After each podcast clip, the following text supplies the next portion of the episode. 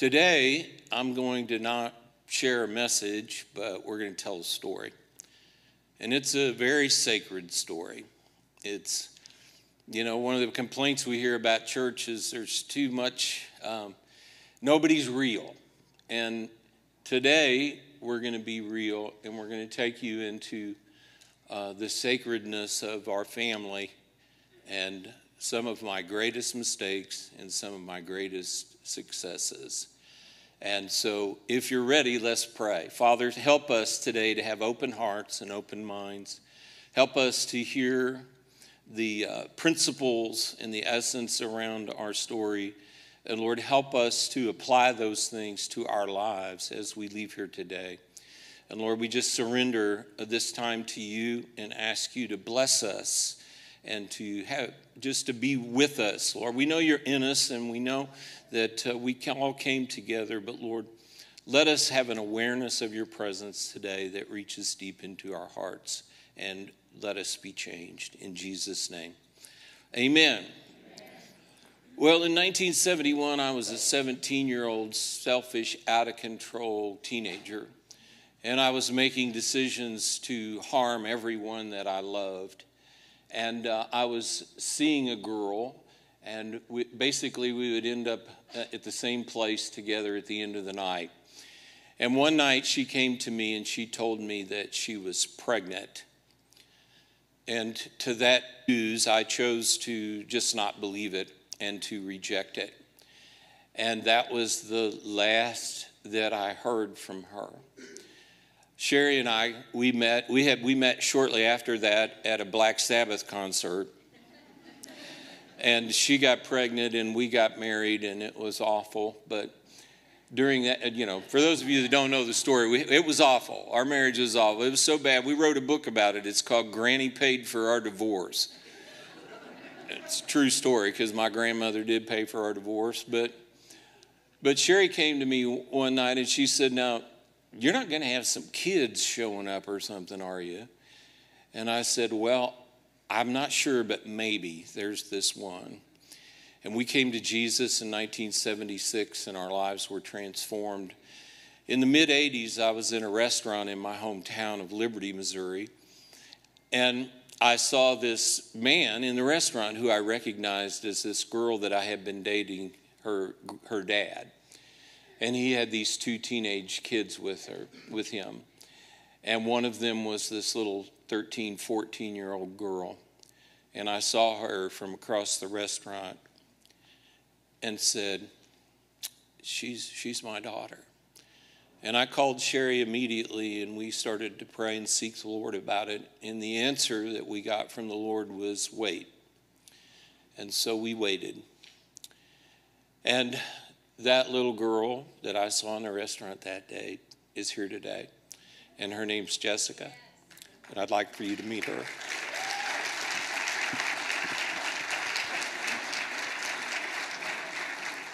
It's already started. Morning, y'all. How's everybody doing today? We're good? Good. I'm sorry. I'm still hanging out in the music this morning. Thank you, because that was amazing. Oh, thank you. Well, you're amazing okay, too. so fast forward throughout all these years, uh, from from the mid '80s to 2009, I'm preaching in St. Louis, Missouri, at a large church there, and there's this girl in the audience, and she doesn't know us, and we don't know her, and it's on Father's Day, and. Um, and she's so impressed with uh, what's going on that she begins to communicate to her big sister on the East Coast and tell her all about this incredible preacher and the music and the stories and all of those things. And her little sister, her big sister, then asked her a question. Yeah, so my sister is blowing up my phone. Like she's telling me, she's like, the music is smoking hot. The story is incredible. I can't stop crying. You would never believe this. I mean, and she is sending me message after message after message. And I'm finally like, fine, just tell me, who is this guy? Like, what's the deal? Tell me who this guy is. Well, what my sister didn't know is there were three things I knew about my dad. I knew that he had long curly hair. I knew that he played the guitar, and I knew that his name was Jimmy Bratcher. And so she sends me this text. His name is Jimmy Bratcher. And I asked her, I said, Do you know who this man is to me? And she says, No. Who is he? How do you know him? And I said, He's my dad. And that began a conversation that my sister began having, compelled to have. I didn't know about it because when she asked me what I was going to do about it, I said nothing. She was talking to your mom. though. Yeah, so she started talking to my mom. And when she asked me what I wanted to do and I said nothing, she still felt like this was something that had to be addressed. And so she's reaching out to my mother. But I chose to do nothing for a year and a half. And of course, we weren't aware of what was going on, but a year and a half later, on February 13th, I'm in, Sherry and I are in Christiana, Pennsylvania, and I'm getting ready to speak for the ninth time that weekend. And um, I'm in the green room having a cup of coffee, and I hear this voice inside of my heart. And the voice says, I'm about to change your life. And I knew that voice, so I started to dream about the things, you know, maybe we'll quit traveling, I'll get a real job, you know, something something along those lines and I had no idea what the Lord was up to and so we I preached the last service and we got in the car and started to Philadelphia to the airport and I opened up my email and there was an email from Jessica's mother and it said it's overdue that you should meet your daughter and your four grandsons. Her name's Jessica, and you can find her on Facebook, and she doesn't know about you yet. But obviously I did.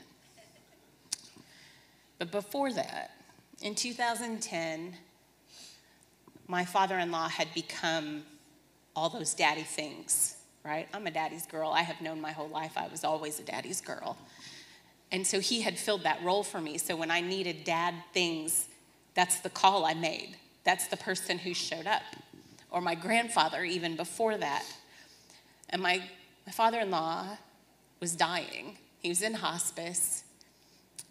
And he's breathing his last labored breath on this earth. And I am so angry at God. How dare you take him from me? How dare you? I haven't had a daddy all these years, and the ones that you've given me are gone.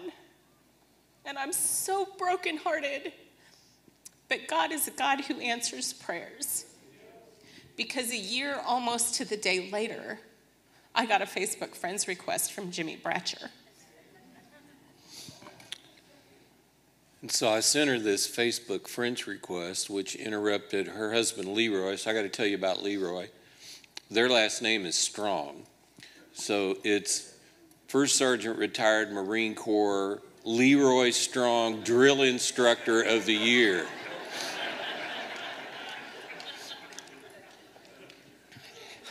So, so Leroy is watching the Daytona 500, and if you're a race fan, that is the Super Bowl. Like, we do not interrupt the Daytona 500.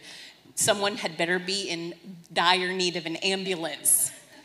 And so I show him, I'm trying to show him, I'm like, babe, I need you to look at this. And he says, Woman, the race is on. And I said, Baby, I know this is important. And he looks at it and he goes, Ain't that your dad? And I said, Yeah. He said, What you gonna do? And I said, uh, I don't know. Uh, I'm gonna go to the store because that's what we do, right? so I drove into town. I went to the store. I don't know what I bought. I'm not sure exactly that I got there, but I got there. And I was hysterical. I was in panic. I didn't, I mean, what do I do now? Now here I am faced with this man who I have been avoiding for a long time. And so after I sent that Facebook friends request, then the gravity of what I had done hit me like a brick wall. I couldn't believe that I had actually done something so horrible as to abandon one of my children. And Jessica, for the next several weeks, was silent. And all I could do, you know, the Bible tells us there are times when we can't really speak, but all we can do is groan. And I'd wake up in the morning and I had this three word prayer that I would just groan. It would come out of the deepest part of my heart. And I would just groan and say, Oh God, Jessica. And that was all I could utter. But I had this peace in my heart, even through the grief, that God was up to something. I didn't know what, and it was going to require me to trust Him. So, Dad says I was silent. I was silent to him, and I was silent to all but a very few closest friends, trusted friends. And what I had was an opportunity that God had set before me and said, I have something for you if you want it. So every sermon, every devotion, every time I opened the word, it came back to trust in the Lord. The Lord is trustworthy, the Lord is faithful, the Lord is consistent. All these things that tell me that He is giving me something good, even though it didn't look like it in that moment because I was so afraid.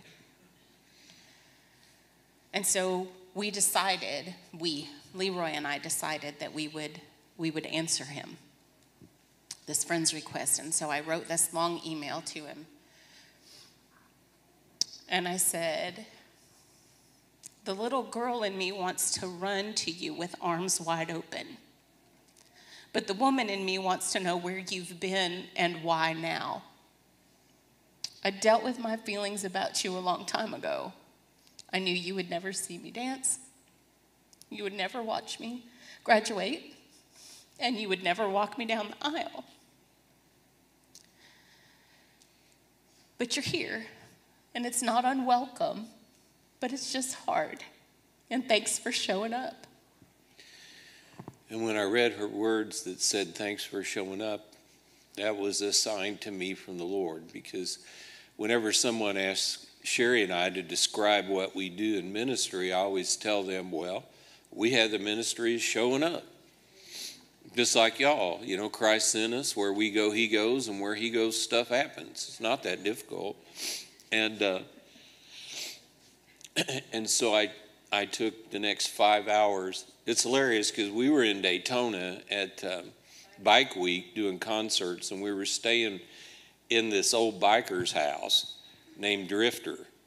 And uh, you can't make this. I said, up. why did I said why do they why do they call you Drifter? And he said, well, you're going to follow me into town. I'll be on my bike.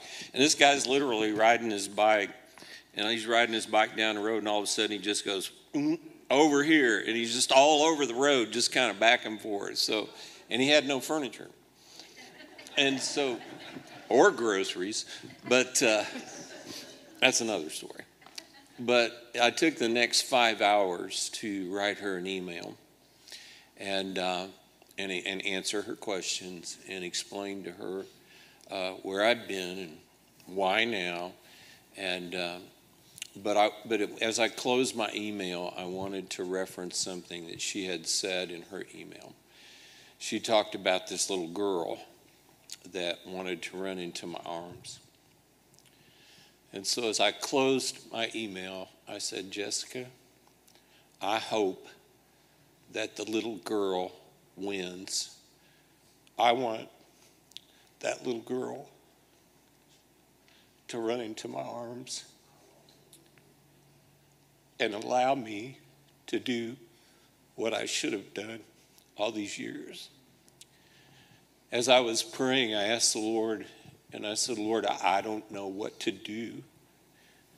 I reached out for advice. I have a cousin that had met a son uh, that he was not aware of. And but I finally went to the Lord and I said, Lord, I don't know what to do. And he answered me in a way that is reflective of his nature and character. He said, Jimmy, love her. And I knew immediately how to do that. I knew how to love Sherry. I knew how to love my other two kids, Jason and Amanda, and she would be no different. I would offer her that same love. Help me. So that began the communication floodgates opened. So texting, emails, no phone calls, but just back and forth became a full time job.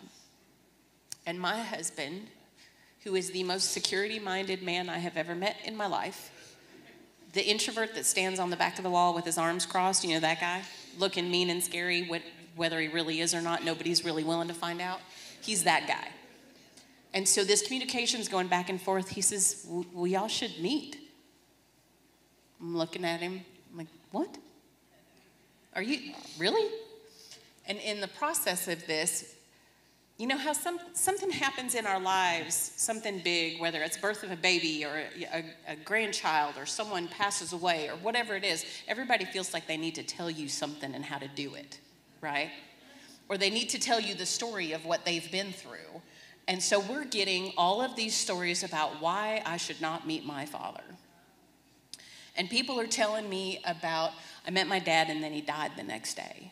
I met my dad and then he was a drug addict. I met my mom and she's crazy. And they're telling me all these horrible stories. One guy comes up and says, Don't tell him where you live, don't give him your phone number, don't introduce him to your kids because mine stole my identity.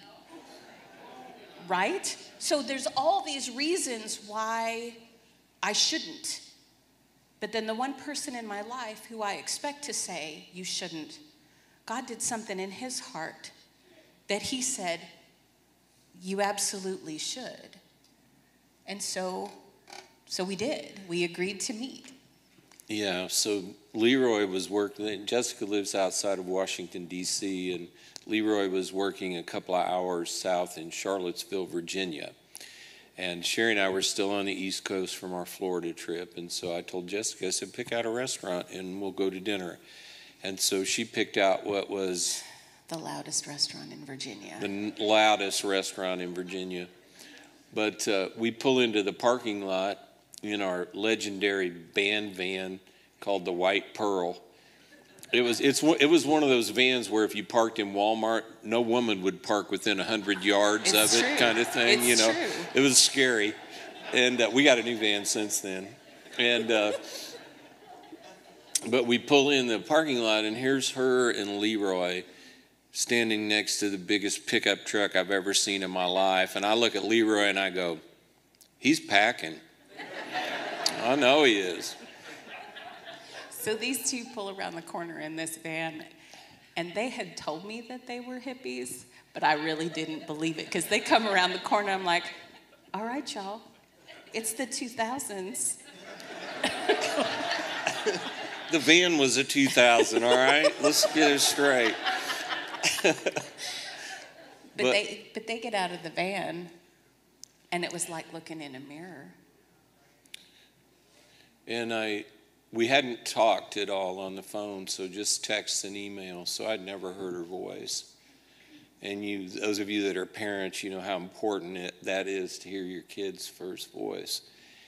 And so I'm, I'm like, I'm not saying anything until she speaks. And, but you know, I tell people all the time, it's like I don't use words like hi or hello in a greeting, because I'm too cool for that. You know. Sherry tells me all the time I've got cool I ain't used yet. I'm saving it for when I hit 70 and I'm going to a whole nother level of cool.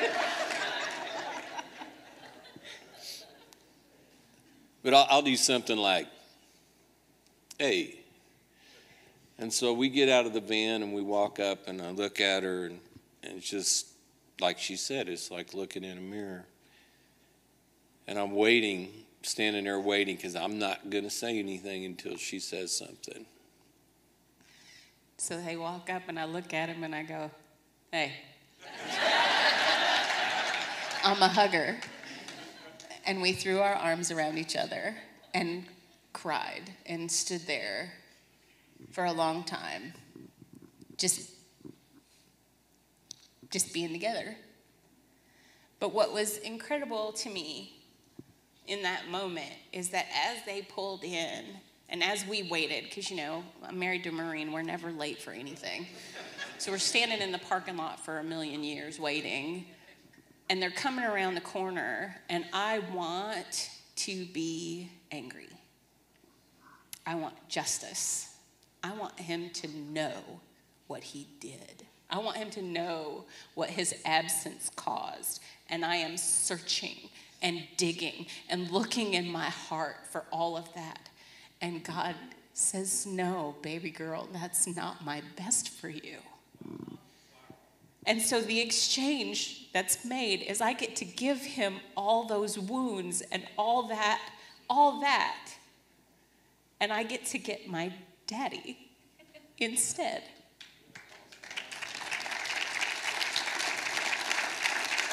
So, so at some point, mom pulls us apart. And she's like, okay, y'all, we should probably go in. And we go in, and I don't know what we ate. I don't, I know we were sitting in the corner, and Leroy talked a lot, which was weird. I'm telling you, it was, it was like I was sitting with another person that I didn't know. But, Dad, you reached across the table and said something. Yeah, Sherry, when we first got there, she brought Jessica a gift, and uh, she gave her the gift, and it was very moving. But Sherry told Jessica and Leroy, she said, "You know, we don't we're, we don't want anything from you. We're just happy that you would open up your lives for us to be here." And I had something that I wanted to ask of Jessica, and so I reached across the table and I said, you know, I, I want to ask you for something and I'm not demanding anything, but at some point I, I need to ask you to forgive me for what I've done. So I talked about that exchange. And God does the miraculous things when we let Him, right? And I was able, in all honesty, to reach across the table and take His hand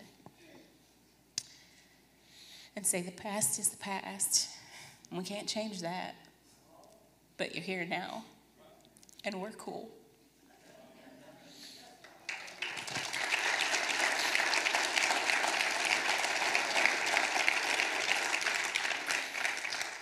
And so that we, from there we started.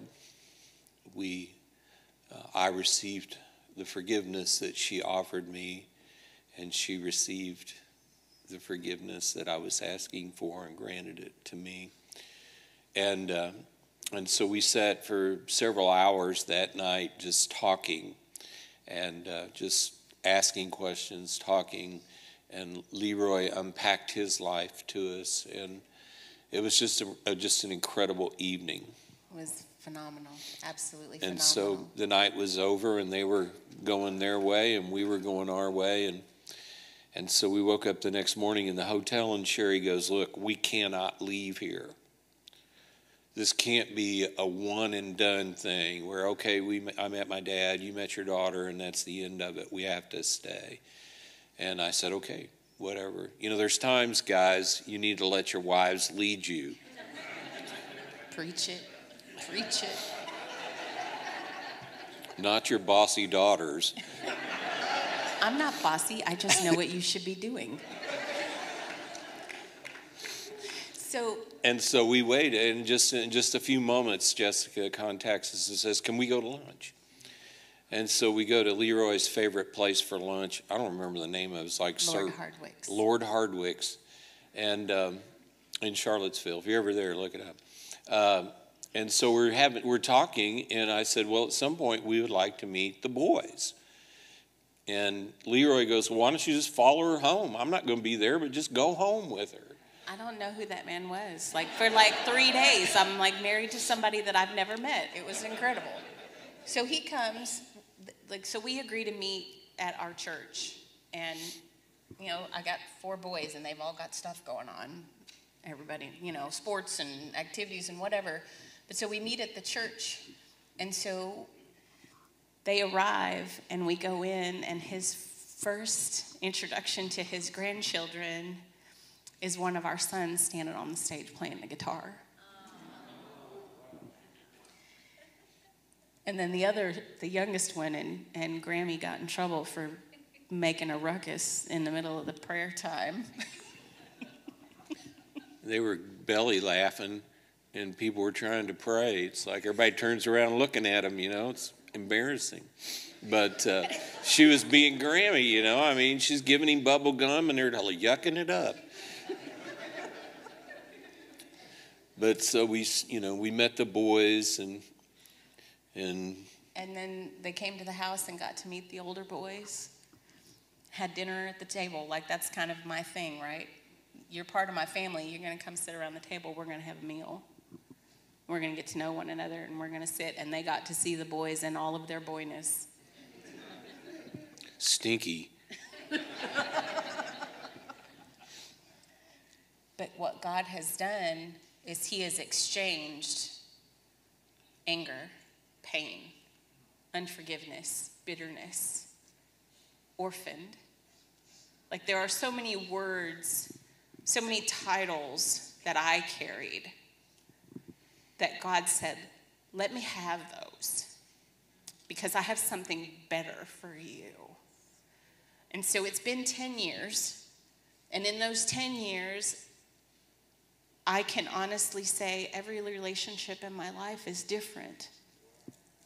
Every, every interaction I have with someone is different because of the healing that took place standing in that parking lot. Because I invited God in to say, Yes, I will take your best, Lord. And I will give you all of this pain and all of this hurt and all of this. And so we're a family. And you know, people ask a lot about Amanda and Jason and how is mom? And like, that was one of my first questions do they know about me? And so, you know, I, when she asked that question, I said, Well, Sherry asked about you many years ago when she said there are going to be any kids showing up. But I said, Yes, she knows about you. And her comment, you know, when Jessica asked that question was, You tell her that our, my heart in our home is open to you. And Sherry told us on the way we were going to meet Jessica, and she said, You know, Jimmy, she said, we have a great life and we have a great marriage and we have a great family, but something's always been missing. And Jessica and Leroy and the boys are it. So my sister said almost the same thing, not knowing that that's what she had said. Yeah, my daughter, our daughter Amanda. And Jason said something like, I've heard all those stories about mom and dad being nuts, but, you know, I'm surprised this didn't happen sooner. but she welcomed me. Mom welcomed me. And you notice I call her mom. She welcomed me as if she had birthed me herself. And the amazing thing is that I could look at, at them and I can look at dad, and I did on our first Easter Sunday together. Yeah, we were at Jessica's house getting ready to go to church on Easter Sunday in April of 2011, and and she brought me a gift, which was a coffee mug that was painted with daddy names all over it, and it was full of her favorite candy bar, which was a zero candy bar, which isn't like you know a Snickers or something, and she had no way of knowing that was my favorite candy bar. So we found all these genetic things, all this DNA stuff that we're, you know, it's like she's just like me. I've never been around her or raised her or anything, and and she's just like me, Now, except in- prettier. Well, thank you. and maybe goofier. Maybe. Maybe I'm goofier or you're goofier. I don't know. It's Okay. a toss up. But we were talking as she gave me this cup, and uh, and I was weeping. That's all I did for 2011 was weep. and she reached up and put her hands on my face and touched my face, and said, It's like you were always here. "It's just like you were always here."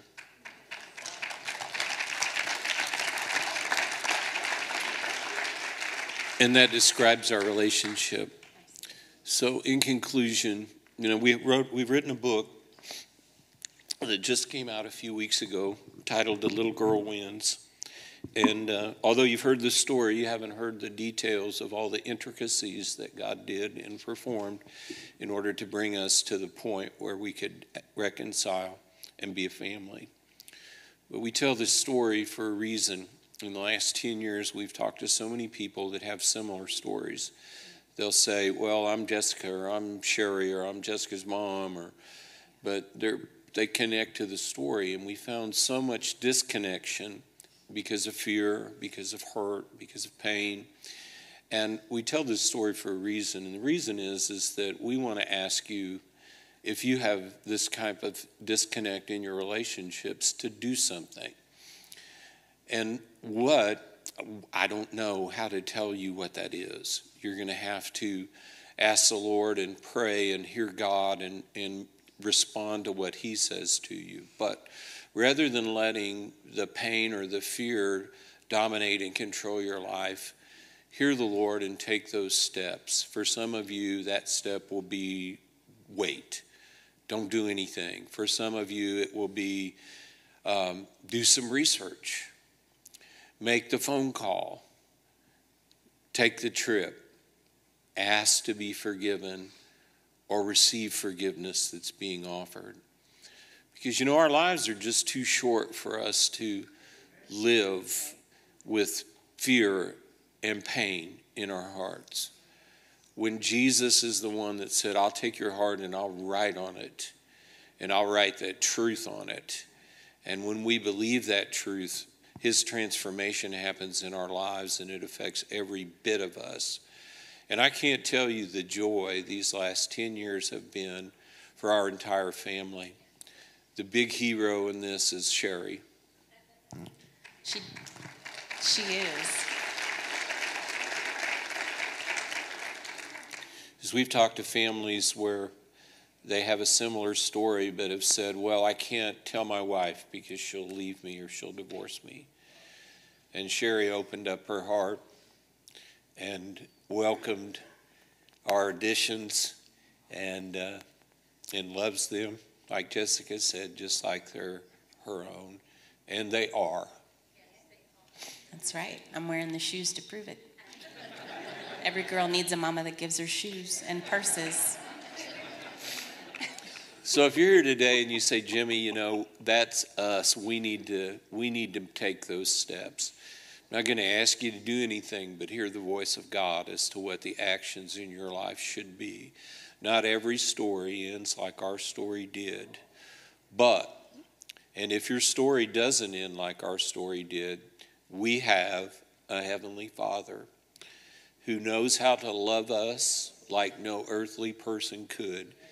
The Bible describes his love as perfect, and it is. There is no dysfunction in our Heavenly Father, and you can trust him with your heart. Amen. Amen. Let's pray. Father, let these words land on soil that is good. Let our hearts receive these words, Lord, where there's offense, where there's pain, where there's fear. Let us yield those things to you and to your spirit. And Lord, lead us to, to the connection, to the relationships, and give us courage and faith to face those things that are unknown to us. And Lord, help us to be those that raise families that love you, hearts that are yielded to you. And Lord, give us the best that you have for us. In Jesus' name. Amen. Amen. God bless y'all. I tell you what, I'm a mess right now. I think every one of us have heard this. We've heard it. We've heard it. We've heard it clearly. Uh, this just keeps going over in my mind. The narrative of Genesis has been conveyed many times from this pulpit and as you read it. But it was the heart of God that was broken when he looked upon the condition of Adam and Eve who had fallen into deception. And his line to them was, Who told you you were naked? And, and, that's not a chastisement, that is not a rebuke as much as the heart of a father saying, Somebody told you that I don't love you anymore. Who told you that? Who told you you were alone? Who told you you've been forgotten? Who told you you don't matter? And that breaks the heart of the Father that we would linger in that place and never allow Him, through His forgiving grace and His love, to take us to that new place. We call it redemptive grace today, amen, because of the love of Jesus. So I'm I'm so grateful. I'm so grateful for this. And the stories, the stories of the redeemed are so marvelous. Take these words, take these words. Uh, don't, don't dismiss them quickly, uh, but hold on to them and pray. I, I took the book, when Jimmie sent me the book, I read it in one setting. I was so captivated by it. And uh, I, think, I think everybody needs to participate in that story and just be moved by it, but also be challenged by it personally. Because we serve a God who is about restoring, amen? And making all things, all things new. Praise God for that.